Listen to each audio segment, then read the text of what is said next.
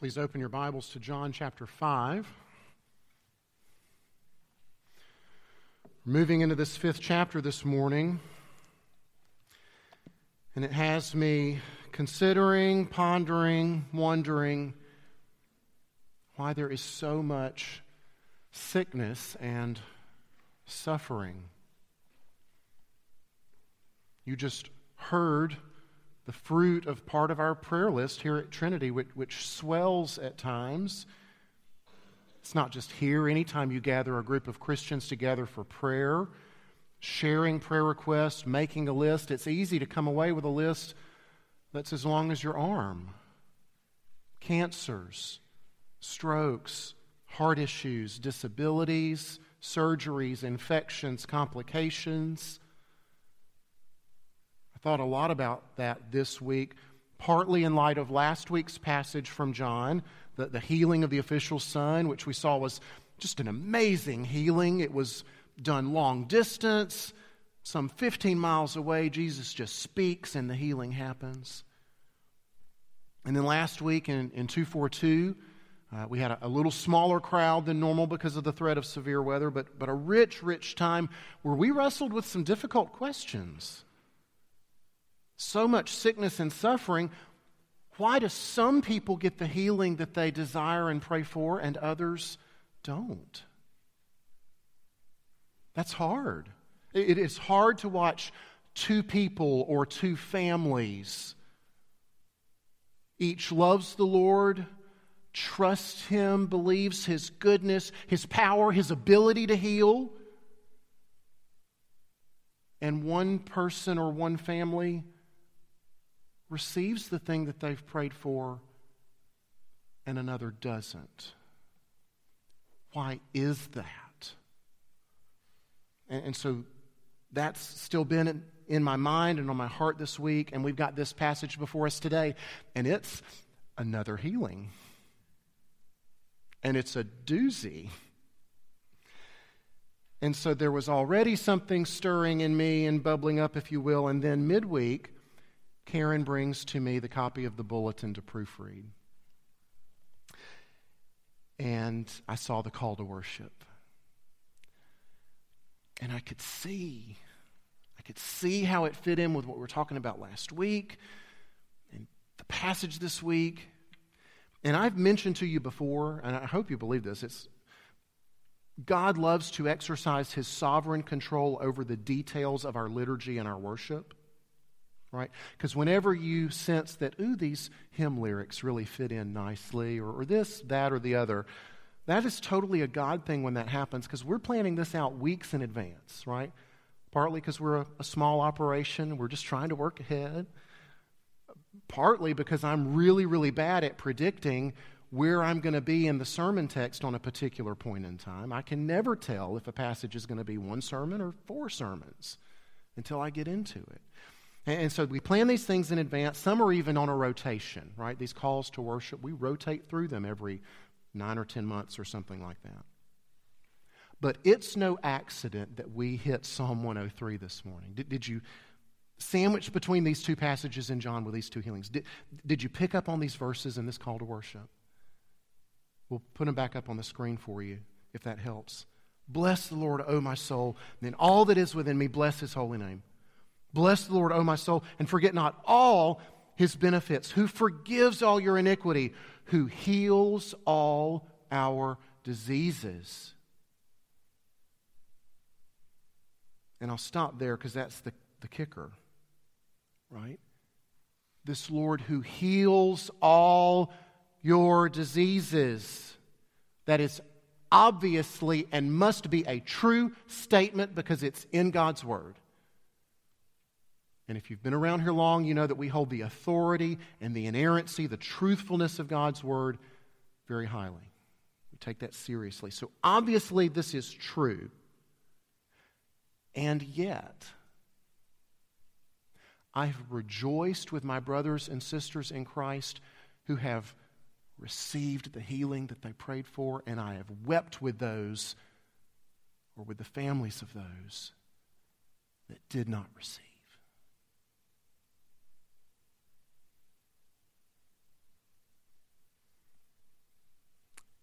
This passage today helps a bit with that tension. It's going to blow some of us away. It's going to poke holes in what some of you believe about healing and faith. So stand if you're able. John chapter 5, verses 1 through 14. God's holy word. After this, there was a feast of the Jews, and Jesus went up to Jerusalem. Now, there is in Jerusalem by the sheep gate a pool in Aramaic called Bethesda, which has five roofed colonnades. In these lay a multitude of invalids, blind, lame, and paralyzed. One man was there who had been an invalid for 38 years. When Jesus saw him lying there and knew that he had already been there a long time, he said to him, Do you want to be healed? The sick man answered him, Sir, I have no one to put me into the pool when the water is stirred up, and while I'm going, another steps down before me. Jesus said to him, Get up, take your bed, and walk. And at once the man was healed, and he took up his bed and walked. Now that day was the Sabbath. So the Jews said to the man who had been healed, It is the Sabbath, and it is not lawful for you to take up your bed. But he answered them, The man who healed me, that man said to me, Take up your bed and walk. They asked him, Who is the man who said to you, Take up your bed and walk? Now the man who had been healed did not know who it was, for Jesus had withdrawn, as there was a crowd in the place. Afterward, Jesus found him in the temple and said to him, See, you are well.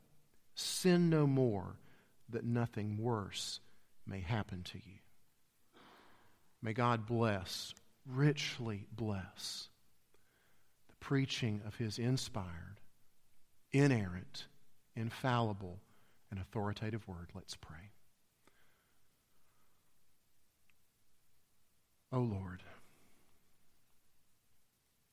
would you come in these moments?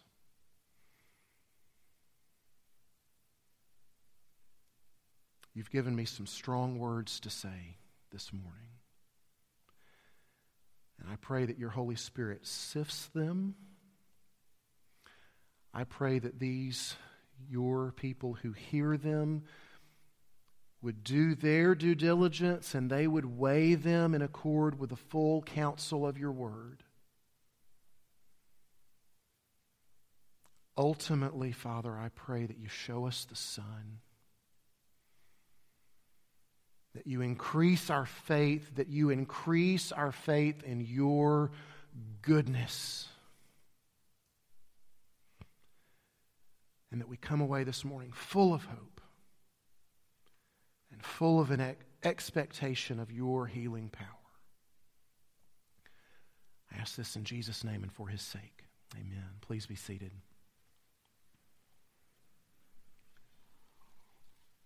There is so much good stuff here. So much to dig into, but I'll just tell you right off the bat, we're going to leave a lot of meat on the table this morning. We will get to it eventually because it's filet mignon. Right? We're not going to waste it. This violation of the Sabbath, not even going to touch it this morning uh, Jesus equating himself, which I even ended up cutting that out of the, the, the, passage here. Jesus ends up equating himself with the Father in defense of this alleged Sabbath violation, not getting to it. This morning, a narrow focus on the healing. And three organizing thoughts to help center and focus our minds who Jesus heals, how he heals, and why he heals. So, first thing, who Jesus heals. Let's set the stage. Look at verse 1. There's a feast in Jerusalem, Jesus goes up. Now, John is often making references to the feasts in his narrative Passover, Feast of Booths, Tabernacles, what, what have you. And oftentimes, Jesus' teaching is thematically tied to whatever festival is at hand. But John doesn't tell us this time which feast it is because apparently it's not important. Right? It's not linked to what he's saying or doing. But we can be sure that he's there on purpose. Right? It, it's not accidental or inconsequential, just like it wasn't an accident that he had to go through Samaria back in chapter 4. So make no doubt he's got a purpose, which will soon be obvious enough. Verse 2, the, the setting a pool by the gate where you bring the animals in, colonnades surrounding it. There's a picture for you visual learners. My son has requested more pictures in the slide, so there you go, buddy. Scholars believe this is where the sheep were given a bath before they make their final appearance at the temple. So it's not especially a hygienic pool, not a very desirable area not where the well bred and the well healed would congregate. Instead, verse 3, who's here? A multitude of undesirables lame, blind, paralyzed. Verse 5 says there was one guy there in particular, 38 years. What a sad case. In those days, 38 years, that was your life. One man was there. No, wait. Verse 3 said there was a multitude there. They were everywhere. You couldn't throw a rock and not hit somebody who needed a healing. But Jesus just heals one.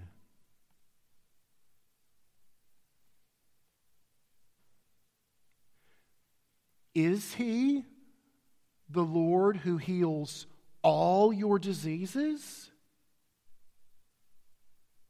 If so, Jesus, what's up? There was a multitude that, there that day at the, t- at the pool.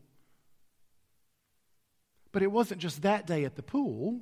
Read the Gospels. Jesus heals a bunch of folks but when you add up all that bunch of folks, that's still a tiny minority of the people that he encountered. Not everyone got their healing.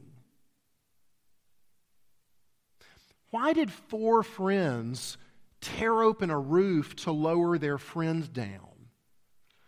Why didn't they just politely wait in queue outside the house for their turn?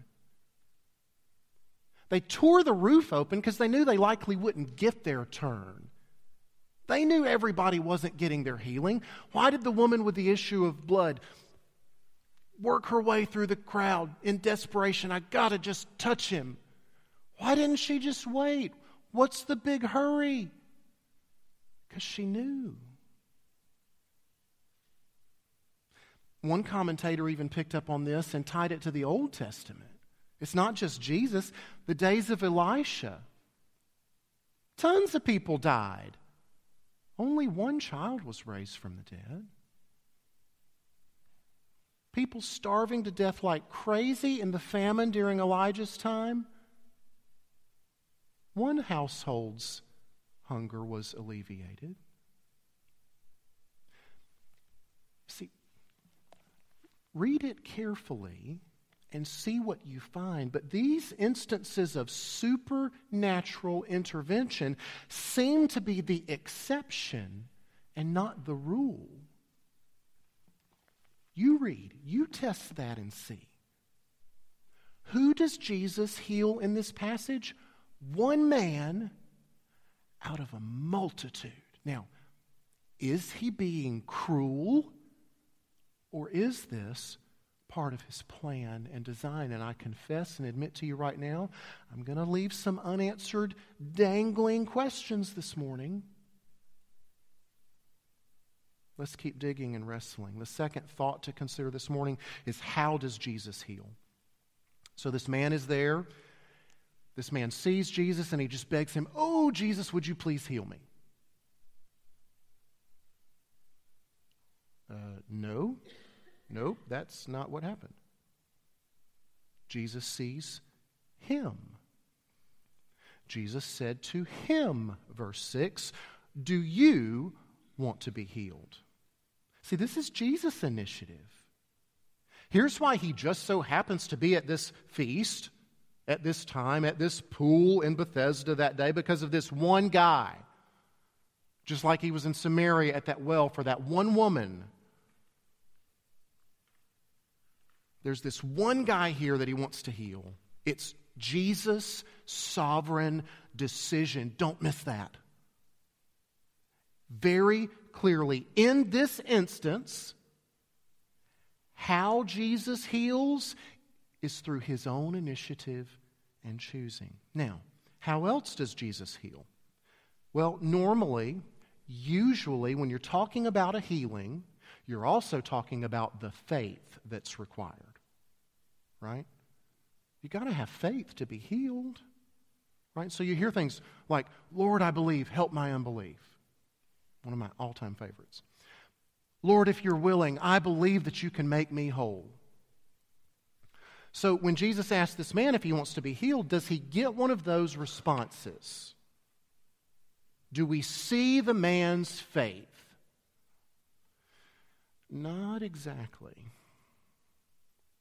And it depends on how you read verse 7. At best, he's just down in the dumps, right? And boy, he's 38 years, y'all. He's discouraged. He has not gotten the healing that he's looking for. But at worst, this could even be along the lines of Do I want to be healed? What a stupid question. Why else am I laying here by this stinking pool if I don't want to be healed? Of course, I want to be healed. I don't know which it is, but either way, it's not like this man is oozing faith. This man's healing comes without great faith. Honestly, this man's healing comes without any faith. Which I thought was this non negotiable and prerequisite for getting your healing in the first place. But even without faith, Jesus heals the man. And how he does it is according to his own means. He doesn't use the pool. He doesn't pick up the man and carry him down to the pool and put him in it. He doesn't stir up the water for him. He doesn't go get some of the water and pour it on him or splash it on him. He just speaks his healing into existence. Get up. And the man gets up and he walks off, which is no small feat if you think about it. 38 years of paralysis. Can you imagine the muscle atrophy and weakness? Can you imagine, even if the paralysis was instantly healed, how much physical therapy and rehab to, to regain muscle tone and strength to even be able to walk? But this guy just gets up like he never missed a step. That's what happens when Jesus heals you. Jesus healed the man according to his own means and not according to any of the man's superstitious beliefs about how healings happened. May I say that one more time? Jesus healed this man according to his means, not according to any of that man's superstitious beliefs about how healings happen. And so this is as good a time as any to deal with this. I need a show of hands how many of you noticed that there wasn't a verse 4? Okay, good. You're the perceptive ones. Verse 3, verse 5. Wait a minute. Now, if you have the King James Version, you didn't miss anything. Because in the King James Version, you'll find a longer verse 3 and a verse 4 that goes that ends up reading something like this. This multitude was there. Let's put that on the screen that um, uh oh. I'll just have to read it to you. All right, so this multitude was there, and, and here's what gets added. There it is. This multitude was there. They were waiting for the moving of the water. For an angel of the Lord went down at certain seasons into the pool and stirred the water. Whoever stepped in first after the stirring of the water was healed of whatever disease he had. But if you've got any translation from the last 30 or 35 years, the NIV, the New American Standard, the ESV that we usually use around here, that's not in there. And it's not in there because it wasn't originally a part of God's Word. None of the oldest manuscripts, the handwritten copies, none of them have this in there. It appears that it was added at a later date by a scribe who had been dutifully copying down the scriptures so that some other guy could have a copy of the scriptures. And when something gets added like this, it's called a gloss. That's the, the name for it something added, probably very well intentioned, to help explain something that that scribe said, Gosh, this really needs some explaining, doesn't it? There's a gap here that needs to be filled in. People might be confused. Let me help them out. And, and, there's a handful of occurrences in the Bible where we see this. The ending of Mark's gospel is like that. Right? We'll find it later on in our study of John. The very end of chapter 7 and the beginning of chapter 8 is like that. The woman called in adultery. Here's the good news. Listen for the good news, though. With the wealth of manuscripts that we have, right? An embarrassing wealth of riches. We have so many handwritten copies of God's Word that it is easy for people much more learned than I am to, to compare those things and identify where these glosses happened and to end up with, with near absolute certainty what God's Word originally contained. Now, here's the even better news. Even if that weren't the case, even if that weren't the case, none of these instances with these glosses concerns any foundational, critical part of the gospel. Not a single one. That's the even better news. Nothing of import lies and hangs in the balance. What do we do here? No, none of that. Now, here's how I think this one went down. I think this additional info in verse 3 and 4 was well known at the time. It's what lots of folks believed, and it's what lots of folks passed on to each other as if it were gospel truth. But just because it is well known and frequently shared doesn't make it true. I think this business about the water being stirred up and having healing powers was common knowledge, although erroneous knowledge. Scholars says, say that the pools probably did move at times fed by intermittent springs. And while that knowledge, that information does fill in the gap, and it explains verse 7 a little bit, right? Because the guy's making reference to stirring of waters and, and getting down there, but somebody, right? So it, it helps explain his frustration and his hopelessness, but it's just a foolish superstition and doesn't belong in God's Word as if it is a belief that is sanctioned and supported by other parts of Scripture. Unfortunately, lots of things get passed around that way, as if they were the truth, when in fact not. I could give you several examples. Don't get me started on people talking about people becoming angels when they die. Right? Stop that right? But here, here's an example that, that, that is germane to this topic of healing, especially in light of this psalm from our call to worship. He's the Lord who heals all your diseases. Well, it's hard to deny that there are indeed lots of folks who don't get their healing. So then the things that people start saying to try to explain that and try to reconcile. Uh, he's a God who heals all our diseases, but all our diseases aren't getting healed. And so people start to say things like, well, it's a matter of how much faith you have as to whether you get your healing or not. See, the Lord wants to heal you, but it's the quality of your faith that makes the difference. It's whether or not you know how to receive your healing. That's what makes the difference. See, they recognize, they, they, it's hard to deny that not everyone gets the healing that they pray for.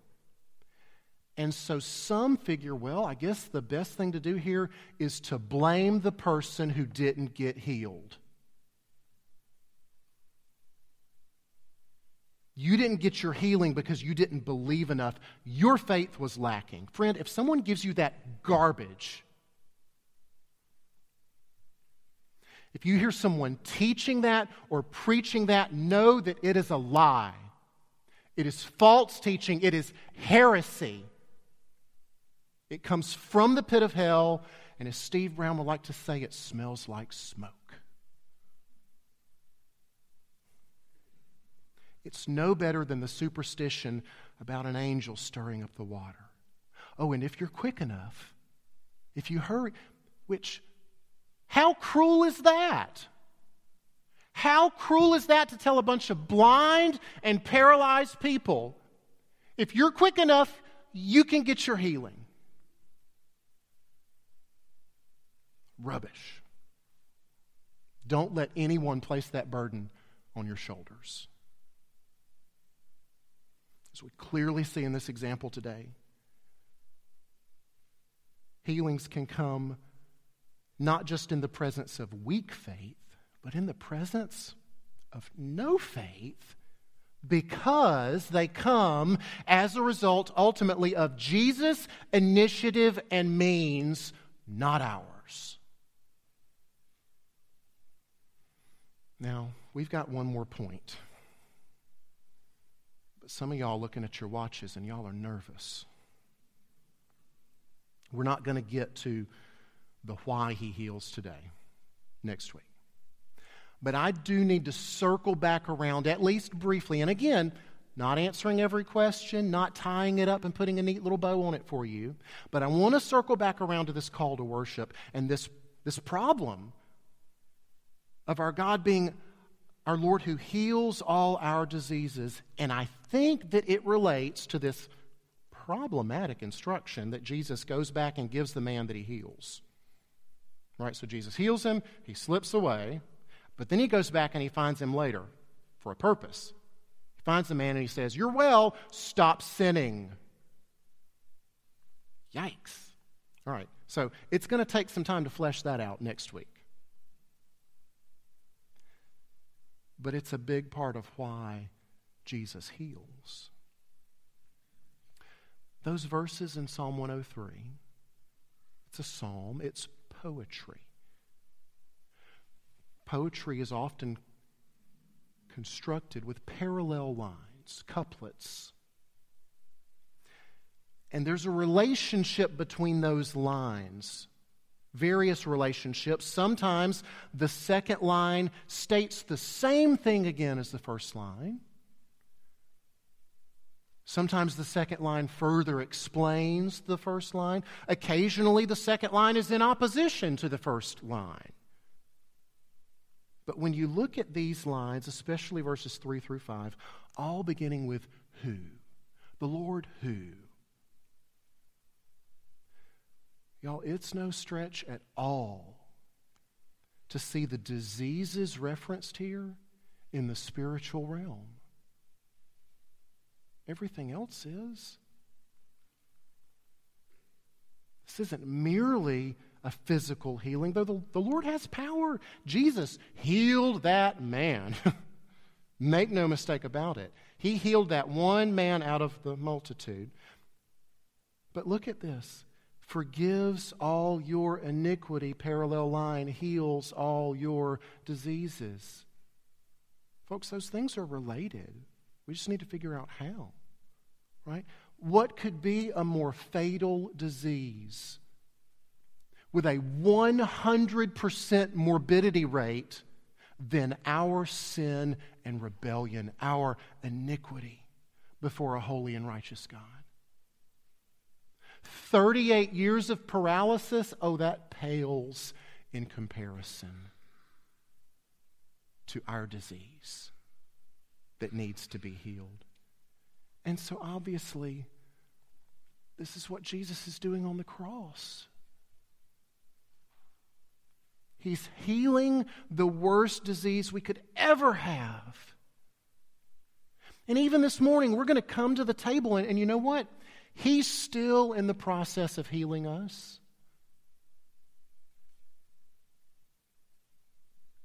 Here's another dose of the cure this morning. More grace poured out for you. Father, would you help us?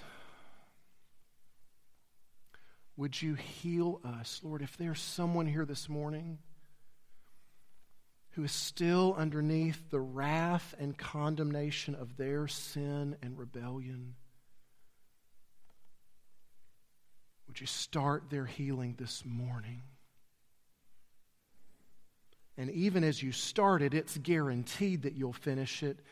And Father, for the rest of us this morning, as we come to the table, would you give us the faith to believe that the continuing of our healing is here before us, to be received by faith? Father, glorify yourself in these moments. We ask in Jesus' name. Amen. Please stand.